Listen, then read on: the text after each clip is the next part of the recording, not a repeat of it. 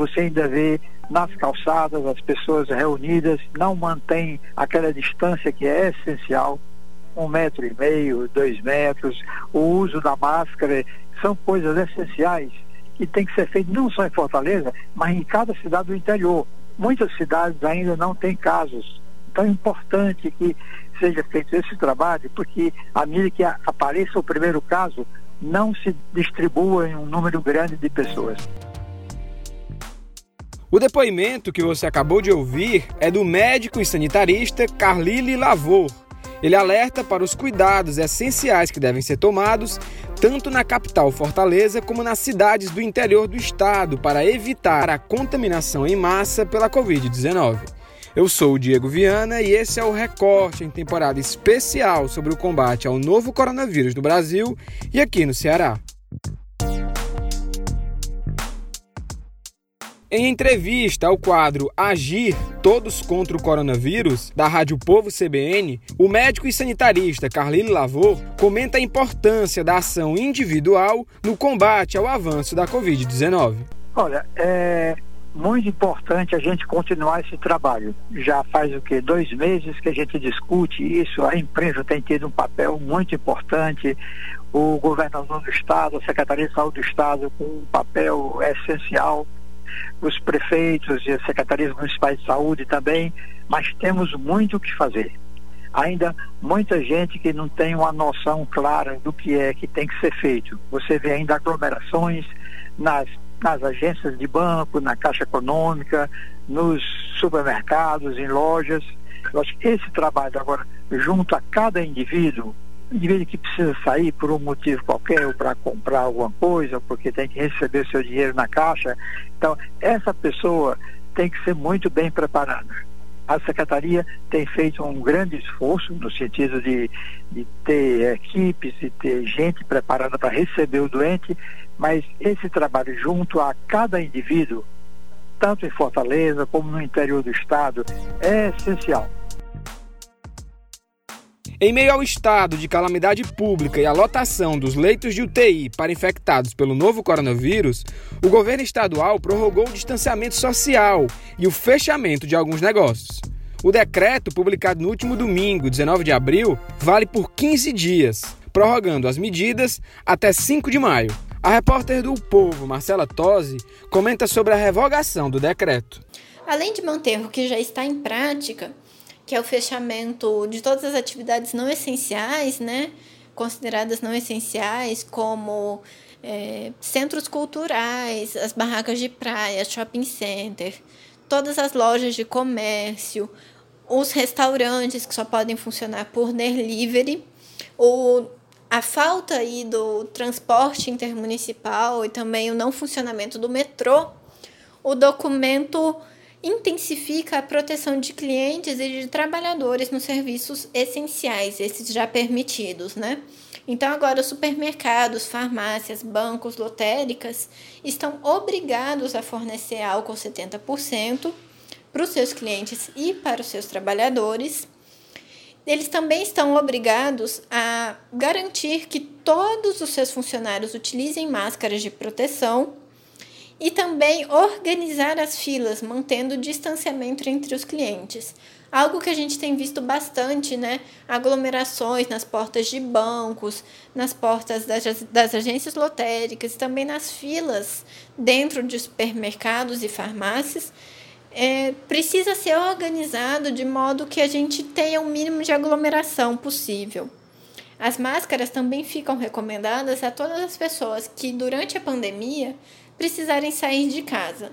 Então, assim, mesmo que a gente for sair na rua para ir na casa de alguém, é, mesmo que a gente precise ir trabalhar e pegar, então, um transporte coletivo, ou então ir em algum desses estabelecimentos, né, para comprar mantimentos, para sacar algum dinheiro, para comprar um medicamento necessário, fica reforçado, aí não é uma obrigação, mas é uma recomendação que vem também no documento que a gente utiliza máscara.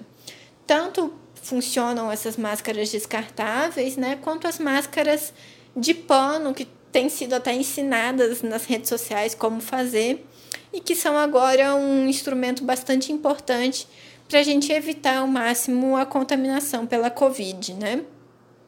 Voltando às instituições bancárias, o documento de domingo é, obriga ainda que elas garantam que todas as pessoas dentro das agências utilizem máscaras, desde os funcionários terceirizados até os clientes. O álcool em gel ou 70% líquido precisa estar disponível até nas máquinas de autoatendimento. As agências precisam também definir um número máximo de clientes em atendimento por vez e estabelecer um horário exclusivo para as pessoas do grupo de risco. O descumprimento dessas medidas pode caracterizar crime e sujeita os estabelecimentos a penalidades previstas na legislação. O prefeito de Fortaleza, Roberto Cláudio, anunciou a liberação de mais 54 leitos para pacientes com o novo coronavírus nas unidades de tratamento intensivo do Instituto José Frota II. A previsão é que os leitos estejam disponíveis até o começo de maio. A repórter do Povo, Gabriela Almeida, traz mais informações sobre o anúncio. Olá, eu sou Gabriela Almeida, repórter do portal o Povo. O JF2 vai abrir até o início de maio 54 leitos de UTI para atender pacientes com o novo coronavírus, a Covid-19. Essa informação foi passada pelo prefeito Roberto Cláudio ainda na tarde desta segunda-feira por meio de uma transmissão em suas redes sociais. A ação de abertura dos leitos é, na verdade, um plano de expansão do atendimento do JF2 para responder, para corresponder aí à demanda que infelizmente vem sendo alta por esses, por esses leitos, né? Infelizmente a gente tem tido cada vez um número cada vez maior de casos confirmados aqui no estado, principalmente na capital, que é onde os números são muito maiores, estão muito maiores. Então, essa medida ela foi anunciada nesta tarde e visa corresponder à necessidade de atendimento dessa, dessa demanda. A partir de amanhã, de acordo com o prefeito, já devem ser abertos 10 leitos na unidade, leitos de UTI, e ele informou que estaria comprando é, respiradores, lembrando que para ser aberto um, um, leito de UTI é, é necessário ter um respirador, né? Então a prefeitura até próximo domingo já deve estar garantindo mais respiradores, o que significa que, de acordo com as informações passadas pelo Roberto Cláudio, amanhã nós teremos mais 10 leitos de UTI abertos no JF2 e até o início de maio, com a aquisição de mais respiradores, devem ser abertos mais 44 leitos, totalizando 54 leitos de de amanhã até o início de maio, né? Ao todo, o JF deve ficar com 94 leitos de UTI disponíveis para atendimento a, aos pacientes com o novo coronavírus, com a Covid-19. O prefeito também informou, né, ele deu uma justificativa em relação ao número de pacientes que estão esperando aí para serem transferidos para UTIs.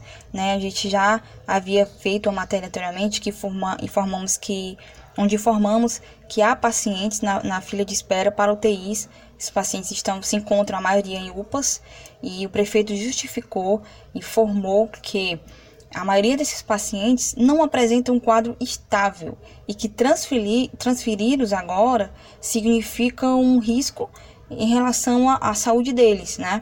Eles estão estáveis, estão bastante debilitados devido à doença e não conseguem ser transferidos sem que corram o risco de ter uma piora, né? Então o prefeito mostrou cautela, mostrou a necessidade de ter cautela nessas horas e informou que estavam sendo transferidos apenas pacientes estáveis, cujo quadro não não corre o risco de se agravar e de que eles cheguem a óbito, né? Então essa esse plano de expansão ele atende à demanda do, do da capital, a demanda de saúde da, dessa unidade da, do JF2 e ele deve acontecer até o início de maio, ele deve seguir e para atender aí a necessidade que se faz, infelizmente, tão urgente em Fortaleza. Durante a manhã do último domingo, 19 de abril, várias pessoas foram às ruas de Fortaleza para protestar contra as medidas de isolamento social adotadas pelo governador do Ceará, Camilo Santana. As medidas visam combater a propagação do novo coronavírus.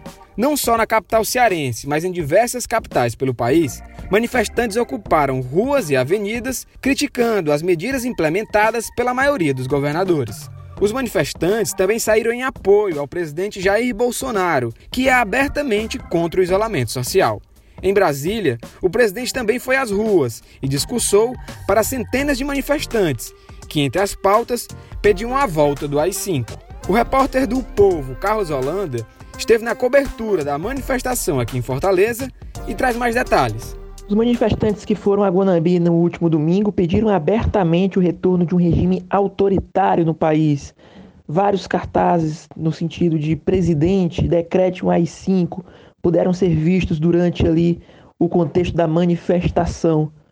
Muitos é, gritos, cartazes, faixas também puderam ser verificados contra o governador Camilo Santana, que tem adotado aí as medidas de isolamento como forma de prevenção ao novo coronavírus. Eu estive lá na Guanambi, também estive lá na décima região militar, o segundo ponto do protesto dos manifestantes que estavam pedindo aí, é, que estavam incorrendo inclusive em uma inconstitucionalidade uma vez que o artigo 5 da Constituição, inciso 44, prega que constitui crime inafiançável e imprescritível a ação de grupos armados, civis ou militares contra a ordem constitucional e o Estado democrático. E era uma, uma manifestação abertamente antidemocrática, da qual, inclusive, o presidente participou agora em Brasília. Eu estava lá na Aguanambi, um, um, tá, alguns causos aí. É, um senhor de 79 anos me abordou para dizer que foi para o ato escondido dos filhos. Segundo ele, o novo coronavírus nada mais é que, abre aspas, uma gripe que matou 10% do que matou o sarampo e a coqueluche. Muitos, muitos manifestantes também chamaram o governador Camilo Santana de Nicolás Maduro do Ceará. O centro da argumentação deles era de, é de que jamais o direito de ir e vir pode ser restringido, mesmo que com a pandemia, né? E a gente que está acompanhando toda essa cobertura do coronavírus sabe que as medidas de isolamento social estão em consonância com o que as autoridades sanitárias mundiais e nacionais vêm pregando como sendo o mais correto. Falando um pouquinho agora de Brasília, o presidente Jair Bolsonaro participou da manifestação que, volto a dizer, se em Fortaleza foi abertamente antidemocrática, teve o mesmo teor em Brasília.